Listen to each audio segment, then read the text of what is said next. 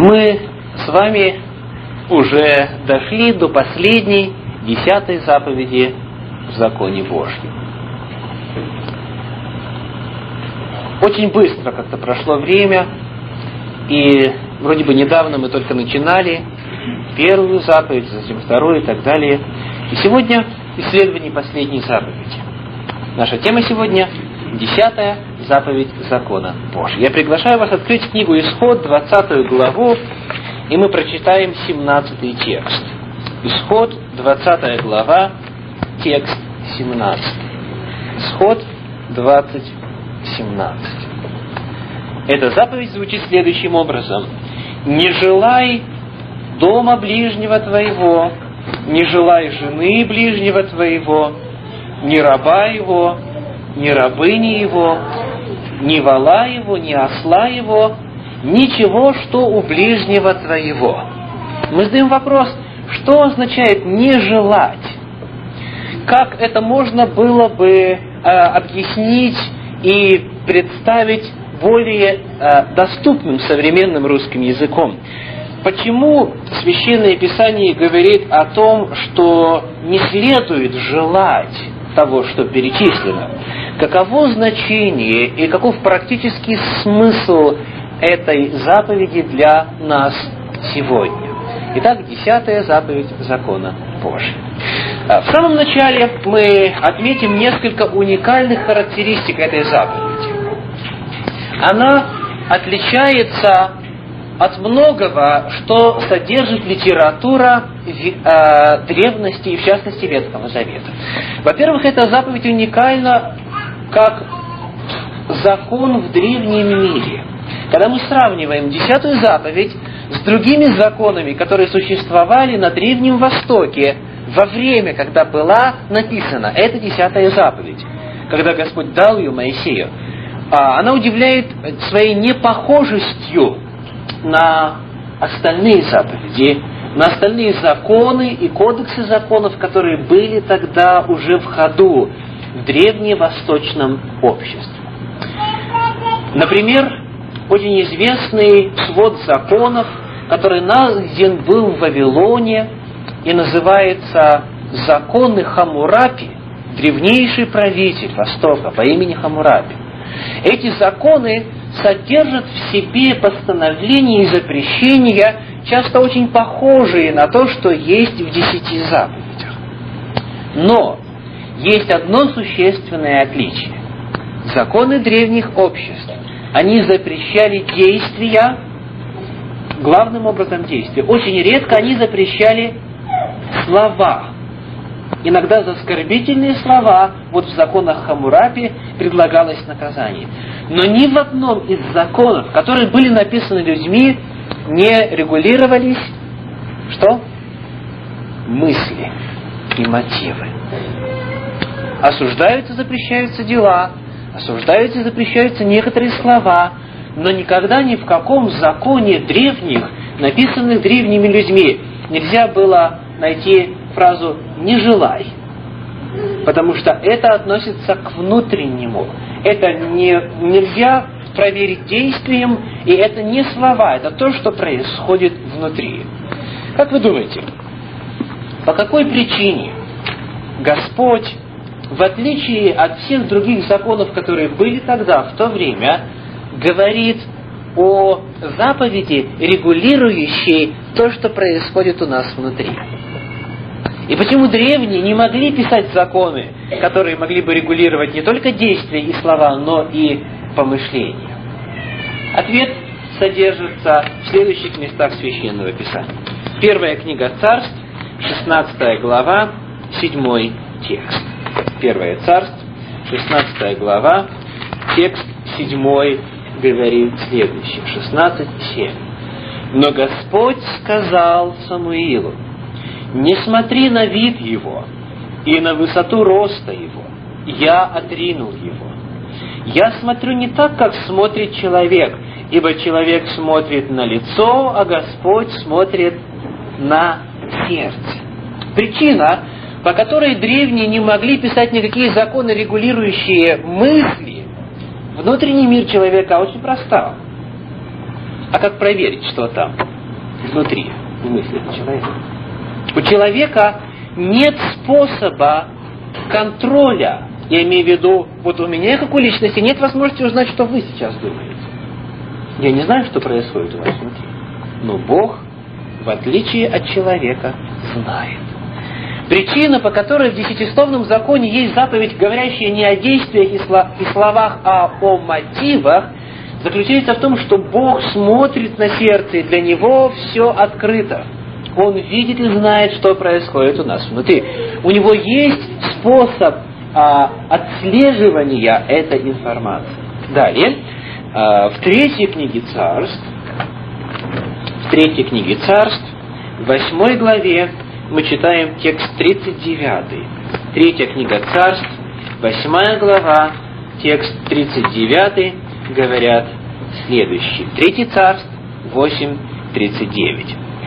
Ты услышь с неба, с места обитания твоего, и помилуй, соделай и воздай каждому по путям его, как ты усмотришь сердце его, ибо ты один знаешь сердце всех сынов человеческих. То есть ни дьявол, ни другие ангелы, ни человек не знает, что происходит в сердце другого, что происходит внутри, в сознании, во внутреннем мире человека. Эту информацию знает только Бог, говорит Священное Писание. И поэтому он, будучи способ, э, способен контролировать вот то, что происходит в человеке, имея доступ к этой информации, он говорит, не только не делай, не только не говори, но и не желай.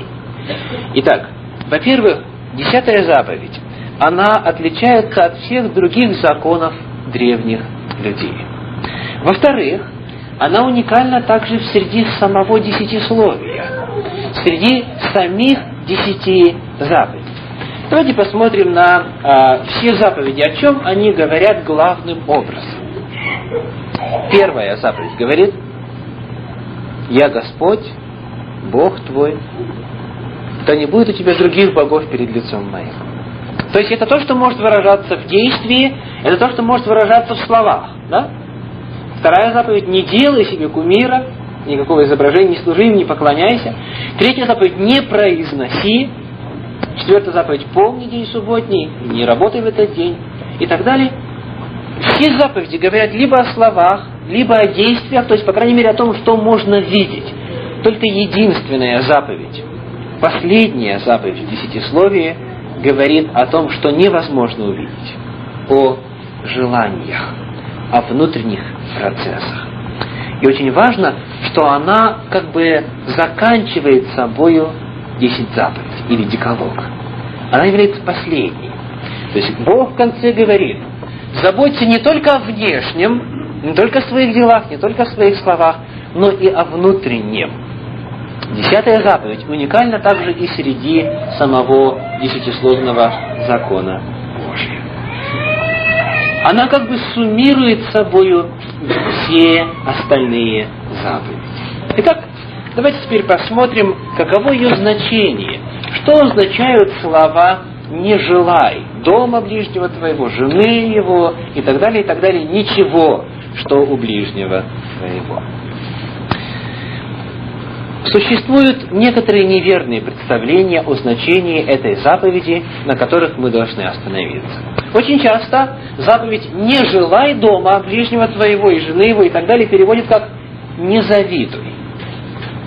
Вы слышали такое, да? То есть вместо «не желай» говорят «не завидуй». На самом деле зависть и то, о чем говорит Священное Писание здесь, это два разных процесса по своим механизмам. Давайте посмотрим, что такое зависть, что означает завидовать. Это значит быть возмущенным тем, что у соседа больше, чем у меня. Да. Я считаю, что это один и тот же процесс. Да. Значит, ты желаешь, это ты завидуешь. Хорошо. Значит, вам кажется, что это один и тот же процесс, но мы сейчас отвечаем на вопрос, что такое зависть, да? Значит, зависть – это желание иметь, обратите внимание, значит, вы смотрите на соседа, у него новая машина, вы что хотите? Вы хотите такую же. Нет. Да. Не его машина, не его. То есть зависть по определению это желание, то есть желание иметь такое же, как у него. То есть вы увидели, что у него что-то есть, вы говорите, о, я тоже хочу такое же. И вы завидуете тому, что у него это есть. Вам хотелось бы получить такое же. Это зависть. А здесь Священное Писание говорит не о зависти, а, слушайте внимательно, не желай жену ближнего твоего. Именно ее, не такую же красивую, как она, понимаете? Не такой же хороший дом, как у него, а именно его дом, именно его осла, именно его раба, именно его рабыню. Видите разницу? Зависть – это э, чувство, которое испытывает человек с желанием иметь такое же. Вот хорошо, если бы у меня, вот как вот у него появился новый Мерседес, я себе точно такой же куплю. Вот это зависть. А то, о чем говорит десятая заповедь, заповедь, я хочу его машину, я хочу его жену, я хочу его виноградник, да, как священное писание. Поэтому, во-первых, мы должны сказать, что по своему механизму это два разных процесса. Зависть, зависть в десятой заповеди не обсуждается. Зависть может быть частью процесса желания. Вот вы позавидовали, но это еще не все. Что дальше? Вы работаете для того, чтобы купить такую же машину? Или вы работаете над тем, чтобы вот эту машину, его машину получить? Вот второе является нарушением десятой заповеди. Слово «зависть» – это совершенно иное слово в оригинале Священного Писания. Слово «зависть» – это совершенно иной процесс по своему механизму. То есть это первое неверное представление. Зависть – это не то, о чем говорит Священное Писание десятой заповеди. Во-вторых, второе неверное представление заключается в том, э, что часто кажется, что десятая заповедь осуждает мысли, мысли нечестивые. Итак, очень часто говорят, что сама мысль, когда появляется мысль желать дом или жену или что-нибудь иное у ближнего, это и есть нарушение заповеди Божьей, десятой заповеди. Но Библия не говорит о том, что сама мысль является нарушением. Библия говорит о том, что мысль, превращенная во что? В желание. Она является нарушением. Давайте вспомним, какие три этапа существуют в процессе, который мы обсуждаем. Первый этап – это мысль, появление мысли. Скажите, откуда у нас мысли появляются?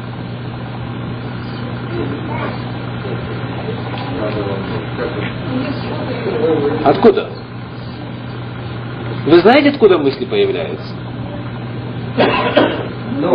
Мы знаем, где они появляются, но мы не знаем, откуда они появляются. То есть, иными словами, некоторые мысли Бог нам посылает, какие-то мысли дьявол нам посылает. Иные мысли просто вот так возникают, и мы не знаем, что это такое, откуда они появились. Но вот появилась мысль, нечестивая мысль. Является ли она сама по себе уже грехом?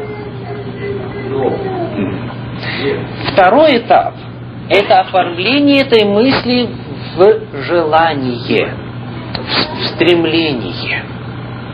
То есть вот здесь уже человек не, не просто а, отмечает, да, у меня появилась такая мысль, он дает этой мысли возможность развиться в страсть или в желание или в стремлении. И третий этап это уже что? Само действие. Итак, вначале мысль, потом желание, потом действие. И заповедь говорит о втором этапе. О втором этапе. Потому что мысли будут появляться всякие в нашем сознании до конца жизни. И мы не ответственны за появление мыслей, мы ответственны за что? За то, что дальше мы будем с этими мыслями делать. Вопрос так, а, мы отметили два неверных представления. Заповедь не говорит о зависти, хотя желать отчасти связано с завистью. Но мы выяснили, в чем разница между этими процессами. Очень важно. Заповедь не говорит о появлении мысли, она говорит о появлении этого стремления, этого желания. И вот теперь, когда мы выяснили эти два основных момента, давайте перейдем к изучению значения этого слова. Что в оригинале слово, переведенное в синодальном переводе как «желать», означает? Что означает «желать»? Для тех, кто конспектирует, вот как это слово звучит в оригинале. Это древнееврейское слово «хамад». «Хамад», «д» на конце. Древнееврейское слово «хамад». Давайте посмотрим, где еще оно используется в Священном Писании. Как оно переводится в синодальном переводе на русский язык. Итак, книга Иисуса Навина, седьмая глава, текст Иисуса Навина, седьмая глава, текст 21. Иисуса Навина 7, 21.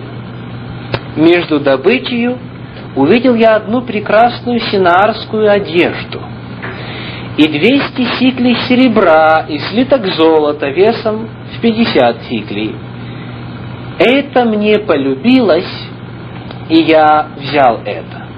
И вот оно спрятано в земле среди шатра моего, и серебро под ним. Какое слово здесь является переводом древнееврейского «хамад»? Полюбилось. Это мне полюбилось, и я его взял. Итак, вот что здесь произошло? Он захотел, это ему понравилось, и он захотел это взять. Давайте посмотрим на еще некоторые переводы. Книга Иова, 20 глава, 20 текст. Иова, 20 глава, текст 20. Иова 20, 20. «Не знал сытости в чреве своем, и в жадности своей не щадил ничего». Какое слово здесь? Жадность. Жадность. Еще один перевод этого же самого слова, которое употребляется в десятой заповеди переведено как «не желай», то есть не будь жадным в данном случае. То есть жадность это что?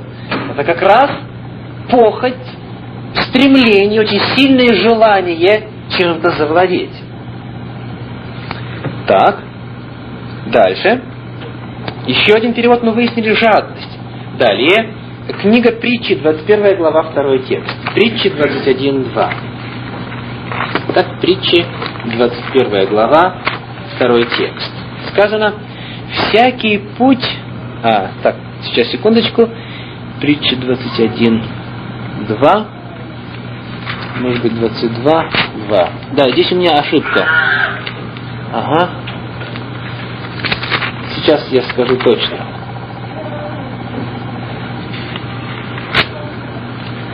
Э, не могу сейчас назвать точно место, место, где это записано. Еще один перевод, который мы находим в Священном Писании, в книге притчи, сейчас, а я позднее найду место, переводится как «вожделение». Еще один перевод слова хамад. Вожделение.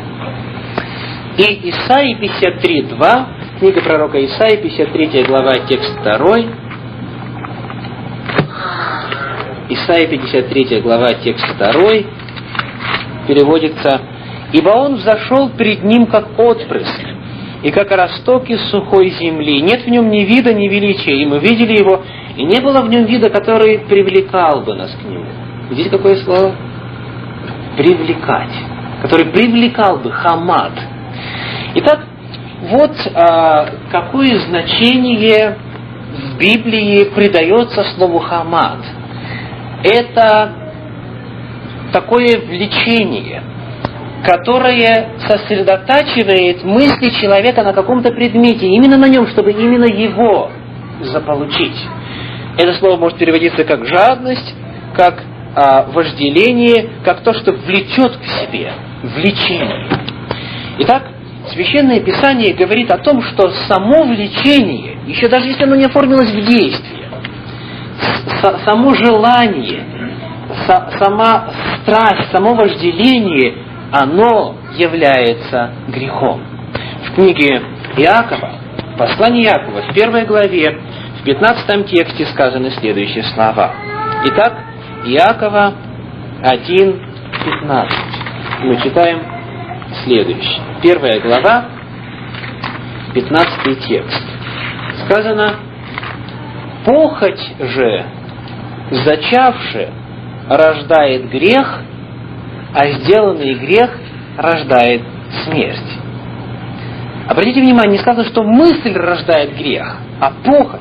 Это уже второй этап, да, у нас есть мысль, потом оформление этой мысли вовлечение в желание, в страсть и затем уже действие. Похоть, зачавший, рождает грех, а, грех, а сделанный грех рождает смерть.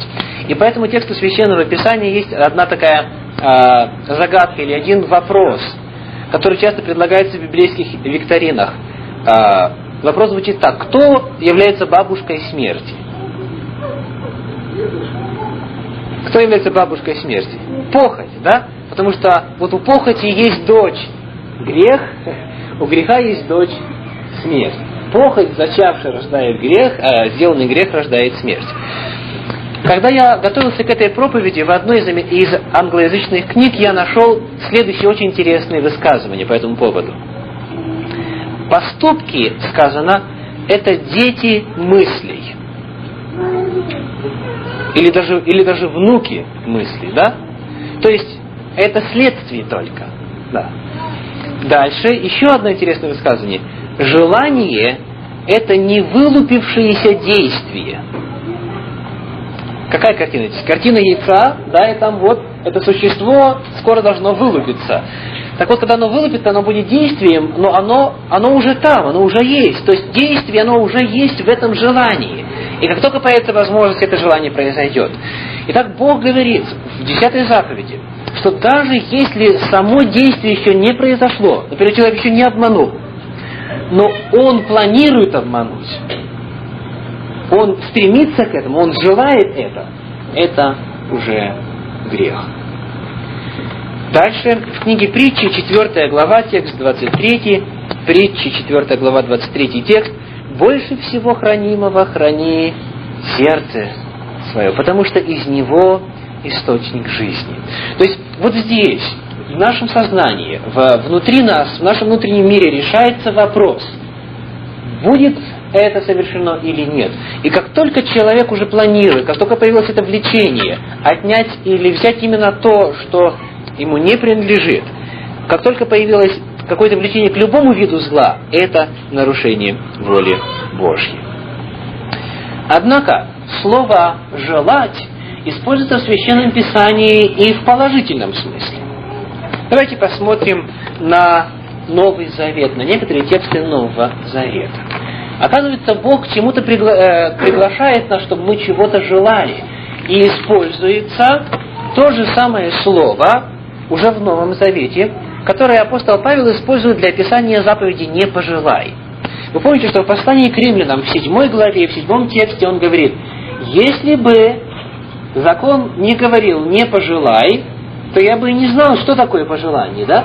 И он вот использует, описывая заповедь «не пожелай», древнегреческое слово эпитюмия в послании к римлянам в седьмой главе, в седьмом тексте. И вот это же самое слово в Священном Писании используется в положительном смысле. Давайте посмотрим на некоторые места. Евангелие от Матфея, 13 глава, 17 текст.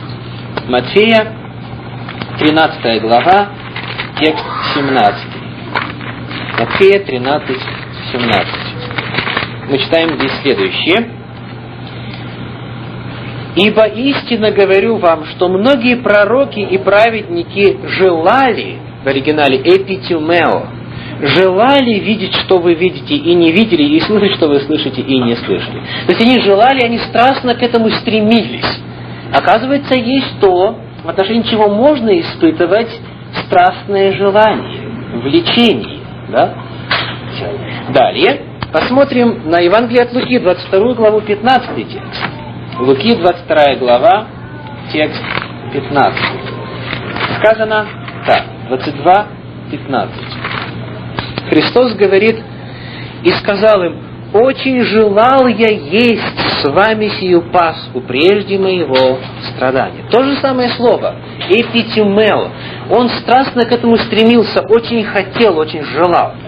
И последнее слово, или последний пример, это 1 Тимофею, 3 глава, 1 текст.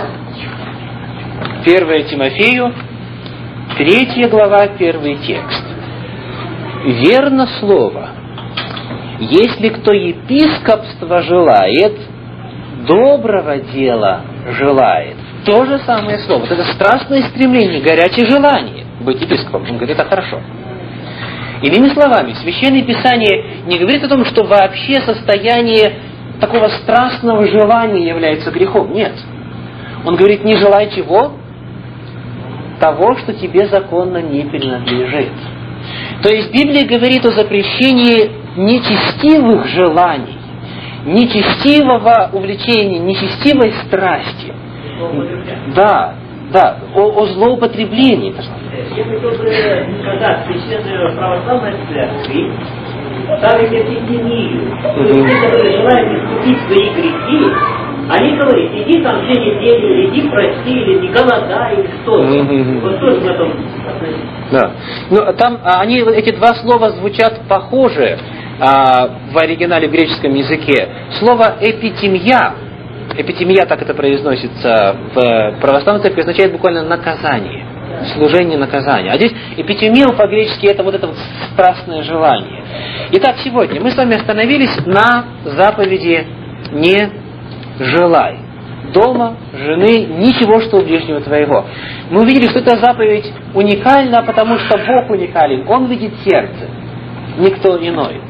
Во-вторых, эта заповедь суммирует деколог и говорит, что даже если еще это не действие, но стремление и желание сделать действие, это есть грех перед глазами Божьими. И мы выяснили, что желание не осуждается как само по себе, как таковое. Важен вопрос, на какова направленность этого желания. На доброе ли это страсть, страстное влечение, или на злое. В следующий раз у нас будет с вами последняя проповедь в цикле проповедей на 10 заповедей закона Божия – и мы в следующую субботу ответим на вопрос, какова цель десяти заповедей, зачем они даны. И во-вторых, мы ответим на вопрос, каков, какова природа десяти заповедей, что они представляют собой.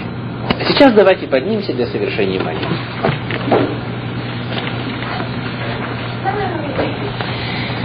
Дорогой наш Господь, мы благодарим сердечно за сегодняшнее богослужение и за возможность прославить Тебя. Мы благодарим за Твое Слово, за десять заповедей, которые Ты вложил в наши сердца. И мы просим, Господи, помоги, чтобы в нашей жизни Ты видел чистое сердце, потому что только чистые сердцем увидят Тебя. Во имя Иисуса Христа. Аминь. Садитесь, пожалуйста.